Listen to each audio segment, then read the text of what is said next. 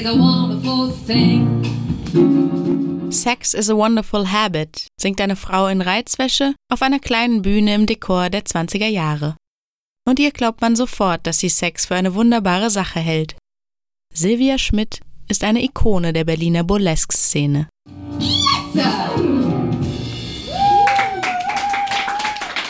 Seit über 20 Jahren leitet sie die kleine Nachtrevue, das älteste Burlesque-Theater Berlins und eine Hochburg der fallenden Textilien. Das Geschäft läuft gut. Mittlerweile jede zweite Hausfrau läuft zum Burlesque-Unterricht, will lernen, wie man mit Stöckeln ordentlich läuft oder mit der Boa wackeln oder wie man sich Strümpfe hübsch an- und auszieht. Und auch das Straßenbild der Frau ist wieder weiblicher geworden. Also für uns ist es jetzt sehr positiv. Aber was ist Burlesque eigentlich? Erotik? Pornografie? Kunst oder einfach nur Unterhaltung?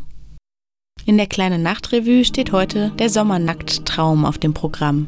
Erstmal gibt es Schnaps für alle. Und dann? Ein paar Feen entkleiden einen Adonis in bayerischer Tracht.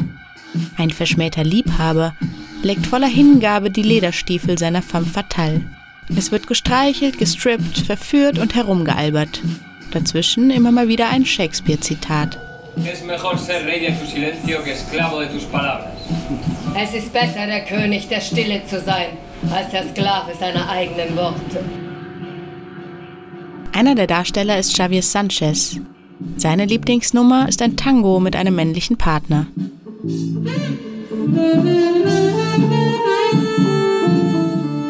Daran gefällt ihm vor allem das Spiel mit den Geschlechterrollen. weil ich da so ein bisschen die Waffe einer Frau so mit äh, einbinden kann. Also dieses äh, Spiel zwischen du kannst mich haben, aber doch nicht. Und so immer so einen kleinen Abstand. Das finde ich total reizvoll.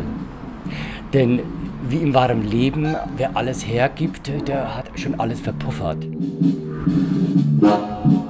Am Anfang trägt Javier hochhackige Schuhe, einen Bustier und einen Flamenco-Rock. Am Ende hat er fast nichts mehr an. Es ist natürlich auch eine Herausforderung, denn als Mann natürlich ein BH oder eine Corsage auszuziehen, ist ja nicht ganz einfach, muss gelernt sein. Sich ausziehen und den eigenen Körper präsentieren, für das Ensemble ist das Alltag. Entsprechend entspannt geht man hier mit Nacktheit um. Also für mich sind Kleider was zum Wärmen, aber nicht jetzt, dass man jetzt da seine Scham verdecken muss. Und so ein Licht äh, und Lichteffekte, die sind ja schon Kleidung genug. Es gibt also sehr viel nackte Haut und es geht dauernd um Sex.